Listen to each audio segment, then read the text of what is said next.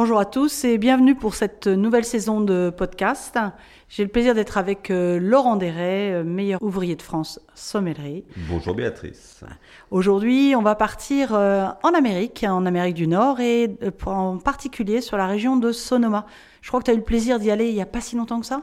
Oui, oui, oui, là, juste l'année dernière. C'est un vignoble, la Californie, assez exceptionnel. C'est vrai que nous, on a une vision très française hein, des vins du monde. Souvent, beaucoup de mes clients que j'ai pu servir depuis une trentaine d'années euh, ont un peu de mal avec les vins étrangers. Et le vin américain est souvent la caricature du vin étranger. On se dit que c'est un vin euh, technologique, c'est un vin où ils nous ont piqué nos cépages, c'est une viticulture euh, ultra moderne, voire scientifique, voire pas forcément proche de la nature, mais proche plus de la technologie. Et la Sonoma est l'opposé de tout ça. Donc c'est une région assez magnifique à découvrir et, j'ai eu cette chance-là l'année dernière, effectivement. C'est un vignoble euh, donc euh, assez ancien, je crois qu'il remonte à peu près à 1812. Le nom de Sonoma vient en fait des, natives, donc des, Indiens, des tribus indiennes. Ça voulait dire la vallée de la lune, Valley of the Moon, qui dans leur langage voulait dire Sonoma. Ça vient de là alors qu'on connaît la vallée d'à côté, qu'on connaît beaucoup, c'est la Napa Valley. Hein, il y a juste une petite montagne, hein, la euh, Miyacanas euh, Mountains, qui les sépare. Et la Napa Valley, elle signifie vallée de l'abondance. Et si on écoute un petit peu ces deux termes et qu'on essaye de les comprendre, la vallée de l'abondance, pour parler de la Napa Valley, c'est une grande plaine avec des coteaux sur les côtés et, au fond de la vallée, alors que la Sonoma effectivement est une, euh, on, est beaucoup plus sur des petites montagnes, sur des vallons, euh, on n'est pas du tout sur le même type de terroir.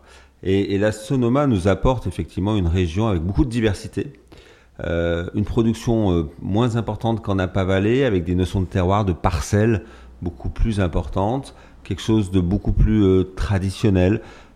Et, et, beaucoup moins de volume. Donc ça nous amène de la diversité, de la diversité dans les altitudes, de la diversité dans la géologie et de la diversité dans les microclimats et donc in fine de la diversité dans l'encépagement. Et c'est toute cette diversité que va nous amener la Sonoma. En plus, c'est un terroir qui est très intéressant parce qu'il est euh, influencé par les, apports d'humidité de la baie de San Francisco et la baie de San Pablo, qui donc sont la Napa et la Sonoma se trouvent juste au nord de San Francisco. Hein. Une fois qu'on a passé le Golden Gate, il faut aller une grosse demi-heure et on arrive dans la région de, la Sonoma. Et on a juste à l'ouest l'océan Pacifique. Et ces humidités, cette fraîcheur vient compenser un terroir plutôt chaud à l'origine et fait qu'on a des nuits très fraîches, des journées plutôt chaudes, une humidité qui traîne un petit peu par là et qui ménage un petit peu la maturité du raisin et va faire qu'on a des vins beaucoup plus équilibrés que dans d'autres régions des États-Unis. Je parlais de la Napa, mais encore qui est plutôt très modéré. Mais si on descend juste au sud de San Francisco, dans la Central Valley, ou plus au sud vers euh, Santa Barbara, on va avoir des climats extrêmement chauds. La Sonoma, c'est l'équilibre, c'est la fraîcheur due à ces régions microclimatiques. Donc ça donne vraiment une région passionnante. Oui, c'est ça. Donc du coup, tu as l'océan, tu as la Sonoma, et puis derrière, en fait, la Napa, qui est un petit peu plus dans les terres. Tout à fait. Plus dans les terres, ça veut dire pour la Napa moins d'influence des vents du Pacifique, euh, un peu plus de chaleur, des pluies qui ont été bloquées avant, donc un climat un petit peu plus euh, chaleureux pour la Napa, surtout pour le nord de la Napa. Le sud de la Napa a plus l'influence de la baie de San Francisco.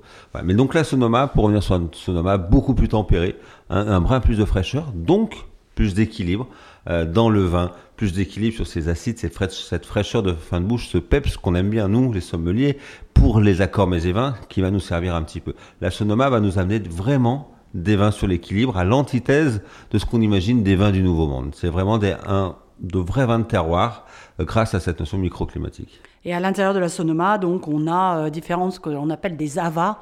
Donc, c'est l'équivalent, on va dire, un petit peu de, nos appellations d'origine contrôlée. Euh, certains connaîtront peut-être euh, Alexander Valley ou la Russian River Valley ou Dry Creek Valley. Et ce sont donc, il y a 12 AVA à l'intérieur de Sonoma et qui euh, permettent aussi, bah, justement, suivant les endroits, les terroirs, d'avoir certains cépages qui s'expriment le, mieux. Euh, le Zinfandel est un des cépages que l'on reconnaît comme euh, typiquement américain, même si, je crois, Laurent, ça a plutôt une origine finalement italienne. Oui, n'oublions jamais hein, que les États-Unis sont une terre de migrants, que les Italiens en font vraiment partie de, cette, de ce peuple migratoire aux, États-Unis. Et entre autres, on trouve donc le, le Zinfandel qui est très connu dans le sud et le sud-est des dans les Pouilles en particulier en Italie, euh, sous le nom de Primitivo, et qui qui s'est vraiment implanté aux États-Unis comme un, cépage euh, local, quasi autochtone, euh, même si ce n'est pas le cas, et, vraiment le cépage typique américain, avec lequel on va même faire des blancs, des vins blancs, des vins blancs de noir. Hein. Tu sais, quand on n'extrait pas la, couleur, c'est matière colorante de la peau, on presse directement.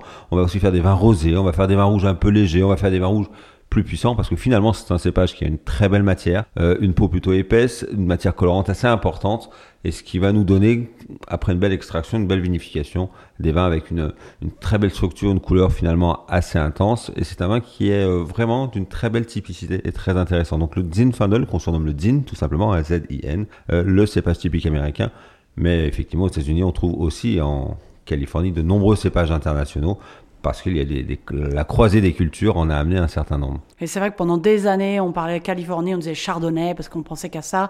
On pensait Cabernet Sauvignon aussi, jusque dans les années 70-80. On a depuis maintenant 20, 30, 30 ans euh, le Pinot Noir qui ressort aussi beaucoup dans cette région, auquel on n'aurait pas pensé peut-être initialement, puisque évidemment, nous, euh, sur la France, on l'a plutôt sur les terroirs assez nord. Et il faut trouver donc les bons climats, les bonnes orientations, suffisamment de, de, de, de climat tempéré pour pouvoir avoir des jolis Pinot Noirs qui gardent une belle fraîcheur. En tout cas, moi, j'espère que ça vous aura donné envie euh, d'aller en Californie, d'aller en Sonoma, euh, et puis d'aller découvrir ces, ces beaux vignobles. Je vous dis à très vite pour euh, un nouveau podcast. À bientôt.